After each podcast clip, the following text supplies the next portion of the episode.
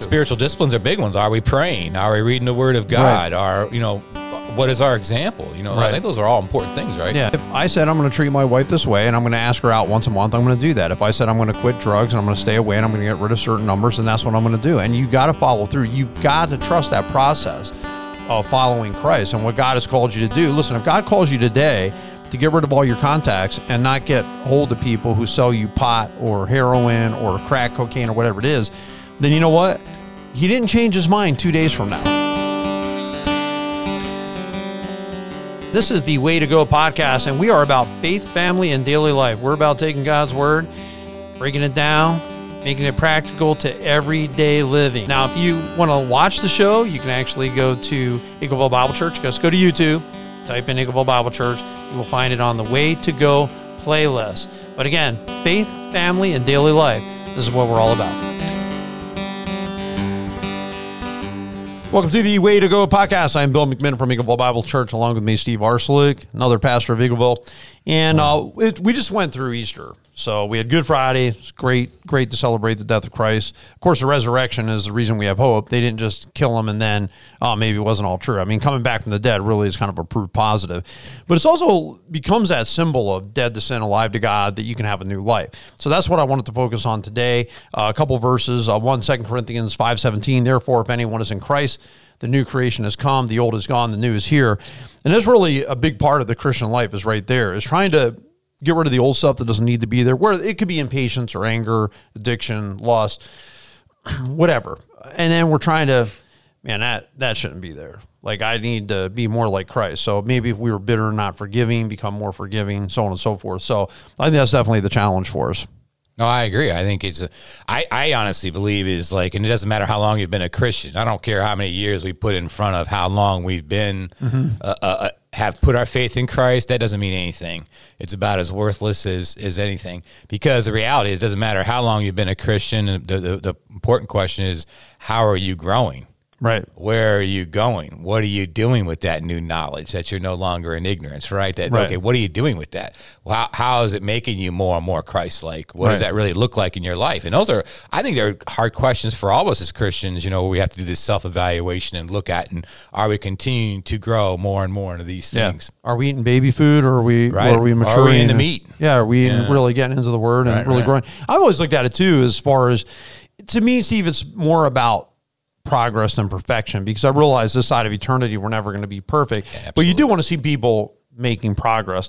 And it says in Romans 6, 3 through 4, don't you know that all of us were baptized into Christ, were baptized into his death. So spiritually, I'm connected to that death on the cross. He said, We're therefore buried with him through baptism into death, in order that just as Christ was raised from the dead through the glory of the Father, we too may live a new life. And that's always the point of it. I mean, G- Christianity wasn't never designed to just say, hey, you're forgiven. And now you can just keep coming back to that well of forgiveness, live like the devil all week Right, right. because that's a brokenness. I mean, there, there's a lot of broken patterns in this world that why do I want to go back? I mean, it's like a dog eating vomit, you know, or eating another dog's crap.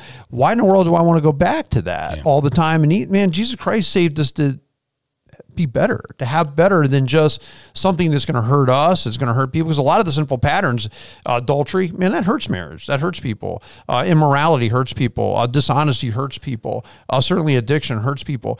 So you look at it like these patterns that he wants to save us out of. A lot of these things are hurtful, even if we have impatient patterns, you know, where we're hard on, maybe we're hard on our kids, we're hard on our wives. That it'd be better if we're not.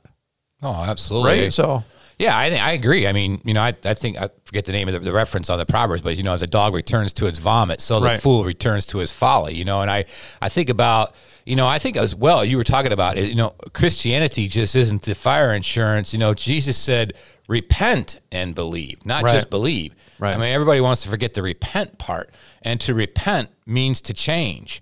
Repent means to put those old selves to the side to as as water, representing the waters of baptism. I think about that as we have a baptism here and all these things going on, and you know that we are dead to the old self. We go into the water, we're dead to the old self. We come up out of the water alive in Christ, committed to following Him, committing to be different, committing to repent, committing to change, committing to be sanctified, continue to be more and more like Him. Right. Right. And and, and we we- talk about sanctified. We talk about you know that means to be made holy to be set apart and to be set apart from what? Well, to be set apart from the world.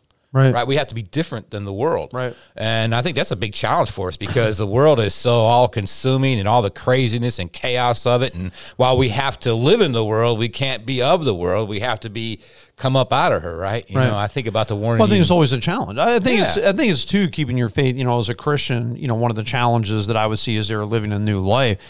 You know, when you've been a Christian for a long time, you could a backslide. You could b get dull in your walk with God. Like you kind of get.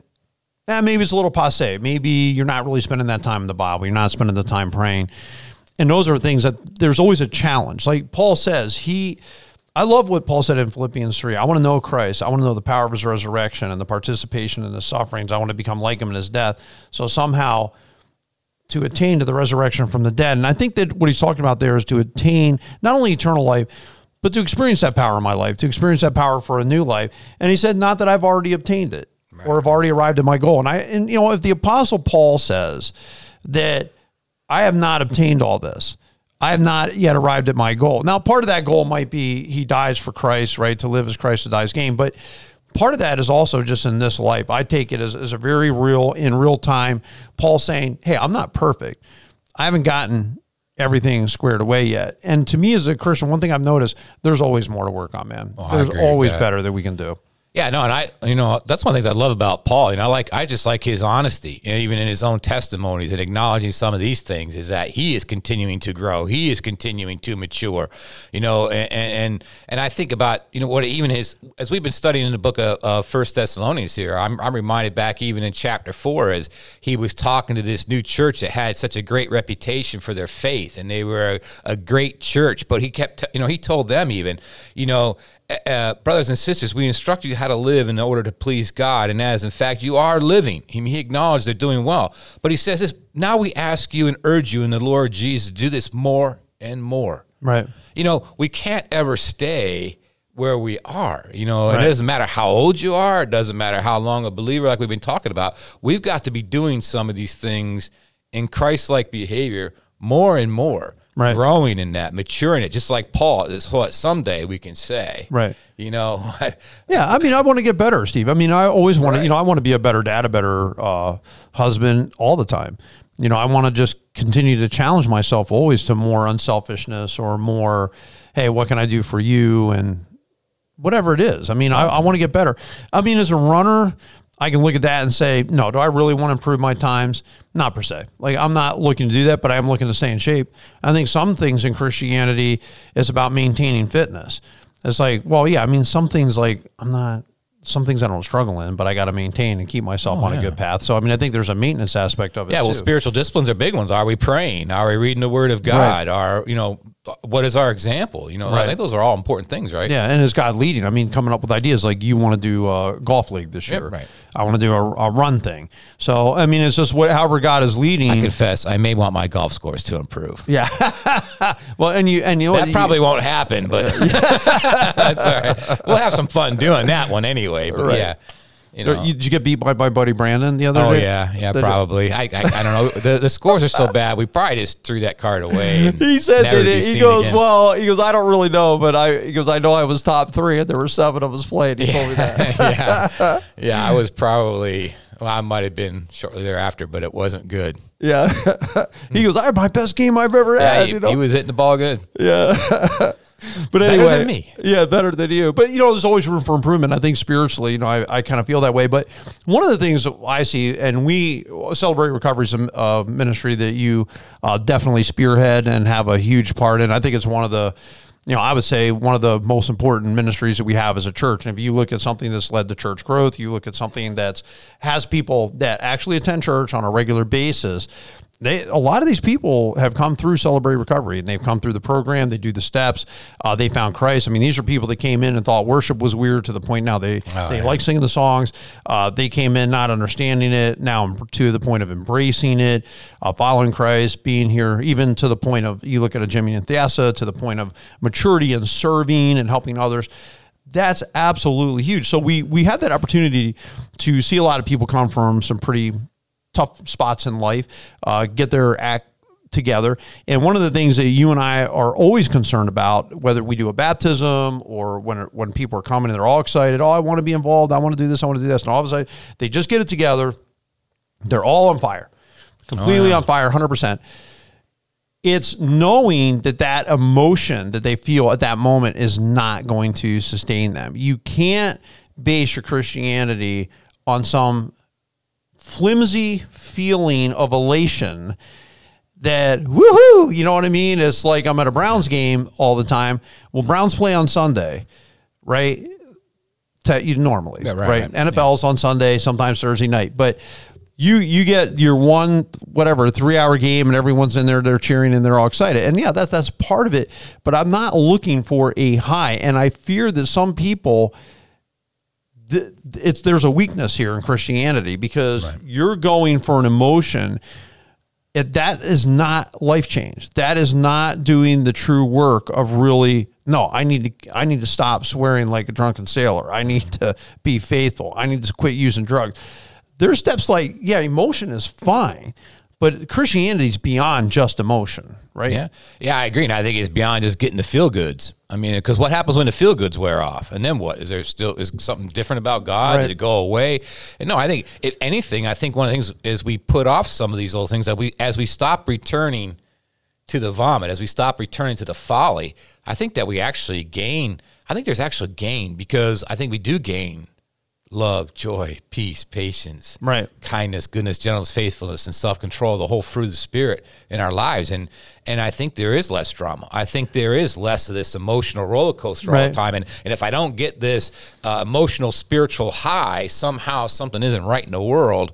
You know, Right. I, I think we can become a little bit more even keeled and, and, and, and, and just we experience life more to the full as Jesus intended. Well, it's like love. Right. I mean, it's the same thing. You, I love my wife. It doesn't mean that I feel passionately in love with her every day. I mean, I love her dearly. I think my love for her is deep, and I do have a lot of feelings. But it doesn't mean twenty four seven. I do. Maybe one day I woke up on the wrong side of the bed. I'm not going to get confused and say, "Oh, oh, wait, maybe I don't love her," because I no love is not just an emotion. Love is a commitment to doing the right thing. And the same thing on Sunday mornings. I, I learned this uh, many years ago, back actually when we were at the Expo Center. And I remember, Bill, it doesn't matter how you feel today. It's irrelevant. You don't have to feel a certain way. Hmm? You're here to do what God wants you to do. And some days you feel super upbeat about that. Maybe some days you feel tired. But I'm not going to base my whole spiritual experience on how I feel on any given day because I think that chasing that the constant emotions isn't pers- is the shallow fluffy stuff.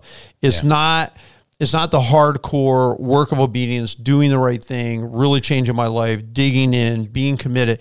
I don't see it as being the same thing. And I really fear those who are leaning on an emotion because I know when that evaporates and on that day they don't feel quite feel up to it, it's just there's nothing there. Right. You And know I'm they, they don't feel that peace or that contentment. And we are encouraged, you know, I think, you know, all the time, Paul says, I learned to be content. You know, Mm-hmm. we, we read in Ecclesiastes, you know, be, be content with your lot in life and, Right. and why don't you live things? And, and I think some of that comes with spiritual maturity. Right. You know, is that as we come to understand some of these things, it doesn't matter whatever the chaos. And I mean, my goodness, think about all the things going on in this world right now. There's lots of things we can get frustrated with. You And know, we the do. hairs in the back of your head can start Right, standing right, up. right. You just go, you know, but it's all good. God's still sovereign. He's still in control. right, right. And, you know, ultimately, you know, he's going to work good things to those who love him. Right. Right, mhm. And so I just got to focus on that, stay on task. We got to keep doing what we got to do. We got to come to church. We got to love people. We got to help people. We got to, we got to teach people. Right. We got to be grounded in the word of God. No, all these, these are all things that all of us have to do. It doesn't matter if you're Well- a pastor or whatever. We all have to do these things, right? Well, going along with that, I, I think that goes to the next thing I want to talk about is just follow through. Because when you, whenever you make a commitment, you have to follow through. So mm-hmm. we started Celebrate Recovery back in whatever, you know, it was a long time ago. Steve. Yeah, we started at, we actually came together as a group 2006. okay. So we're now we're- you're 15 We're in our 15th year. yeah, Yeah, your 15th year. It took follow through. In Oh, other yeah. words, you when you start doing it, you're gonna if Christmas falls on a Tuesday, you're still gonna have it. Yes. It's if Christmas Eve that does interfere with it, so they might have to have it somewhere else or just join us with Christmas Eve services. I mean, that's the one day when Christmas Eve falls on a Tuesday, where that's kind of tough because the church is used for Yeah, that but even day. that day, we tried to set up, make sure somebody was over to chapel if they needed to meet or talk or talk about something. We still tried to accommodate that need. but the follow through is phenomenal. Right, and, the follow through you guys have thing had that it great. took is amazing, and it wasn't dependent upon me. It's never dependent upon one person. To be that successful these 15 years required an incredibly dedicated, faithful group of leaders, Right. and even participants to Right. come back with a willingness and bring their friends. and bring their friends with a willingness to build into each other, to fellowship together, to live life together, Right. to experience victory together. I mean, that took a whole team of people. I, I can't tell you how many churches that I've had. I, I, I'm not. This is no way, and I don't mean this is a boast, but churches have actually come to us looking for a way to to learn about how to do CR, and they go and try. And my number one encouragement to all time is this: you've got to have a dedicated team of people. Right. Without outside of that, if you don't do that, if you don't show consistency, if you're not there every week when you say you're going to be there, you you're going to fail. You're doomed for failure. Well, if you so- don't follow through, if you don't stick with it, if you don't keep going. No, I And- agree. And, I so agree many I've seen so many of those groups fall off over the time because Right. there's no consistency. Right. There's no follow through. Right, and you can't be hit, no you can't be hit and miss, and that's and sometimes, by the way, spiritually, you know, I feel like there are times you get in hit and miss. You're not reading your Bible as much as you should, or praying with your wife as much as you should, and you got to get back in that emotion, uh, or back in that motion of doing those positive things you set out to do that you committed yourself to doing to make sure you're doing it. It's like exercise. Oh yeah, yeah. People say, well, sometimes I feel like God has moved. Well, wait a minute, God didn't move. Where'd you Right. go? Right, Are you doing those things? Are you in your word? Right. Are you going to fellowship? Are you in church? Are you, you know, praising God? And if not, you wonder why he moved. Well, no, he didn't move. You moved, right? And it's a feeling. Again, that's It's based on feeling. feelings, emotion. he didn't go anywhere. But I, I look at that as like you know running or anything else. Once you get out of those good habits, then sometimes it's difficult to get back in. Whether it's lifting weights or doing push-ups or whatever it is physically. Well, spiritually, it's the same thing. If there's certain things you've committed yourself to, and hey, you know, uh, Mark is doing uh, 40 days, so he gave up negative talk. So that's something that's been challenging for him once you get in a pattern of doing it, you got to be committed. I said no coffee. I have to be committed to follow through with that. It's been tough, man. I've been at diners. I've been at great breakfast places. Nothing better with breakfast, in my opinion, than coffee. You know what I'm saying? I'm like at these great places. Can I have tea with like a little bag so I can drive? You know, I'm like.